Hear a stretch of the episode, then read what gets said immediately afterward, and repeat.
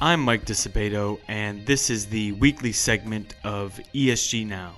This week, I'm joined by Megan Eastman and Matt Moscardi. And now, the news with an ESG twist.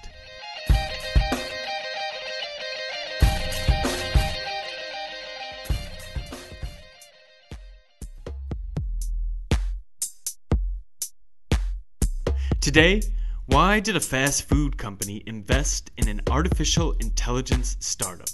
I wonder if it opens them up to you know possible inadvertent misuse of technology. When you think about some of the AI uh, recruiting you know, sorting people types of applications that we've seen recently that turn out to be discriminatory. And then the ongoing opioid crisis saw its first high profile lawsuit settlement as Purdue Pharma settled a lawsuit in Oklahoma for $273 million. The, the big coup here for, for Purdue and for the industry is much like in the banking sector, they did not admit to wrongdoing.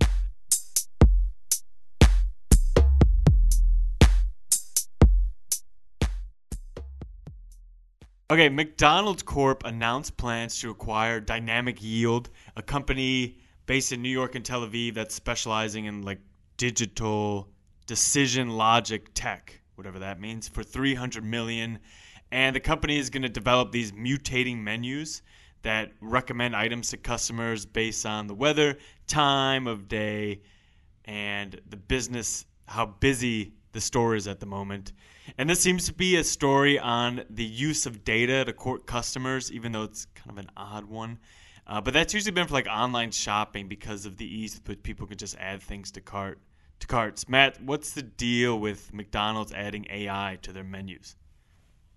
Um, so this is my favorite story of the week, like by far. Um, it does seem like McDonald's spent $300 million to accomplish what they might have accomplished by opening a window and seeing like if it's warm outside and people want to McFlurry. Right? Like doesn't it it seems like egregious use of tech. I wonder if it opens them up to you know possible inadvertent misuse of technology.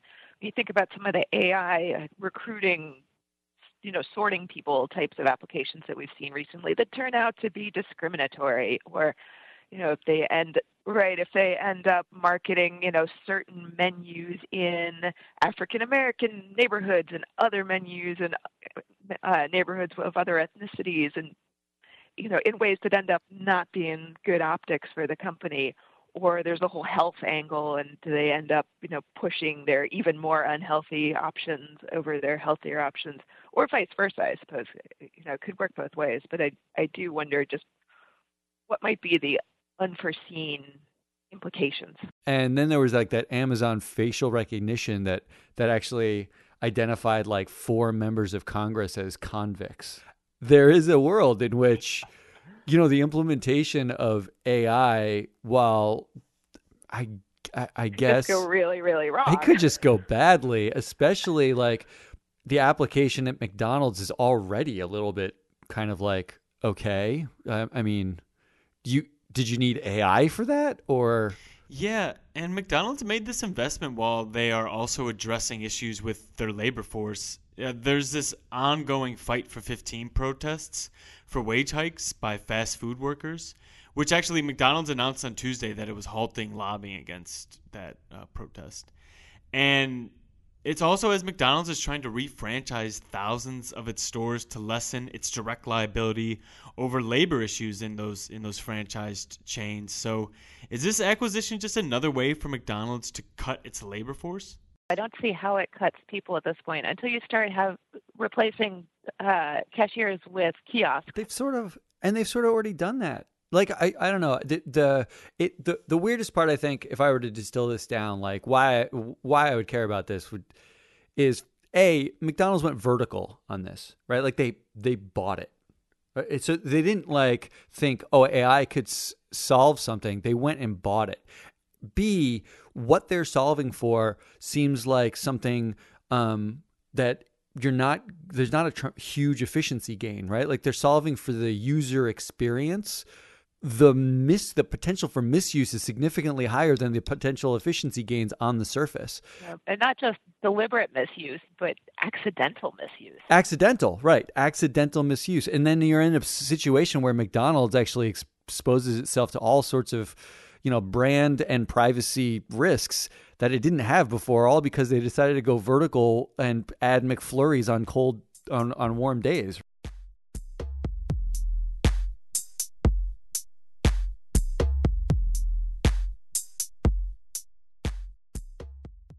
Okay, so next, Purdue Pharma is was one of several firms named in a Oklahoma lawsuit alleging the company used deceptive practices to sell opioids. But Purdue Pharma just reached a $270 million settlement on Tuesday while continuing to deny the claims.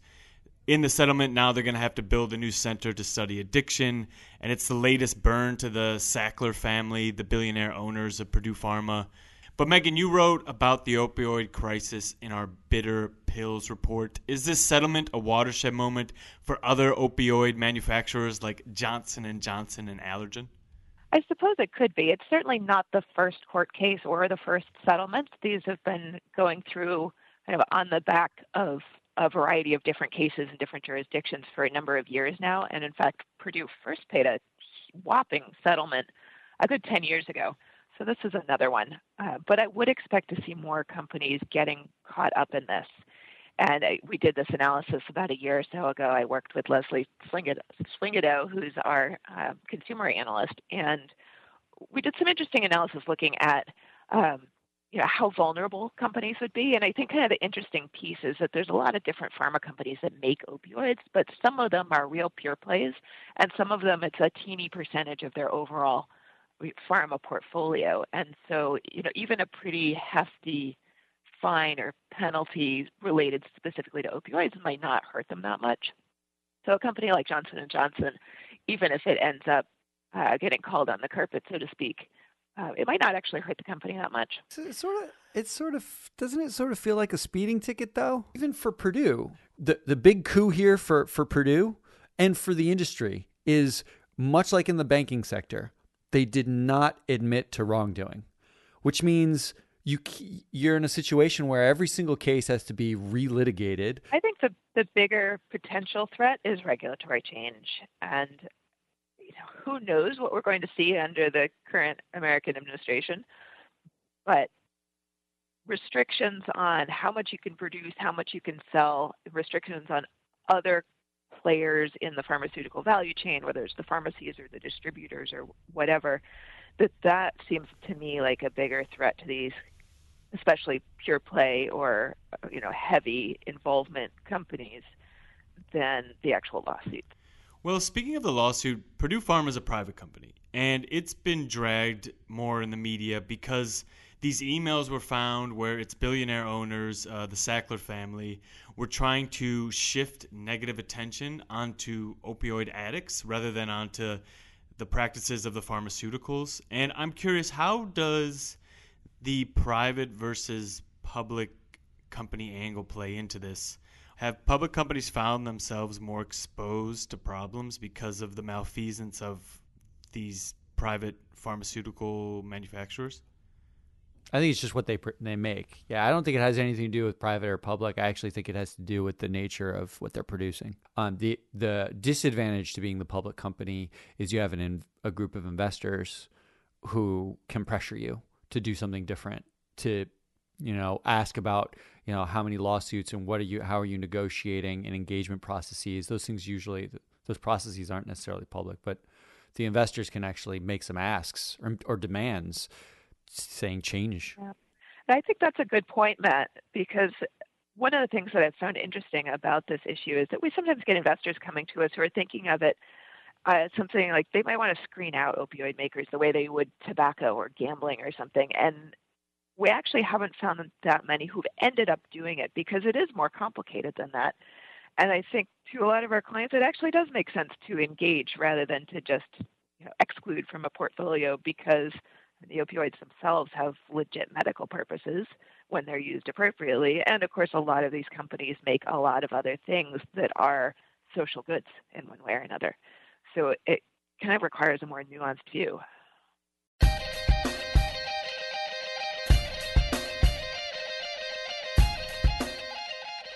That's it for the ESG Now's weekly segment.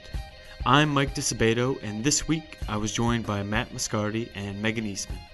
Please subscribe and rate us wherever you get your podcasts, and I'll see you next week.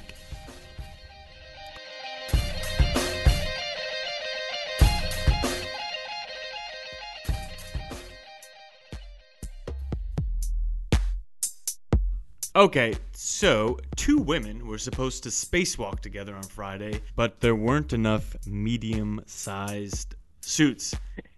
Yeah, when I first saw it, my, my first reaction was, wait, it's not April Fool's Day yet. I would actually suggest that maybe um, NASA could take a page out of McDonald's and vertically integrate some AI to um, monitor the sizes of its suits. They got to have different weather a, suits. A spacesuit need prediction algorithm. Uh, well, I mean, like when how Is it negative will a thousand degrees outside astronauts- or positive a thousand degrees? how will, how will astronauts know whether they want the freeze dried ice cream? Dipping nuts. Um, if not for A for AI. The MSCI ESG Research podcast is provided by MSCI Inc.'s subsidiary, MSCI ESG Research LLC, a registered investment advisor under the Investment Advisors Act of 1940. And this recording and data mentioned herein has not been submitted to nor received approval from the United States Securities and Exchange Commission or any other regulatory body. The analysis discussed should not be taken as an indication or guarantee of any future performance, analysis, forecast, or prediction. The information contained in this recording is not for reproduction in whole or in part without prior written permission from MSCI ESG Research. None of the discussion or analysis put forth in this recording constitutes an offer to buy or sell or a promotion or recommendation of any security, financial instrument, or produ- product or trading strategy. Further, none of the information is intended to constitute investment advice or recommendation to make or refrain from making any kind of investment decision and may not be relied on as such. The information provided here is as is, and the user of the information assumes the entire risk of any use it may make or permit to be made of the information. Thank you.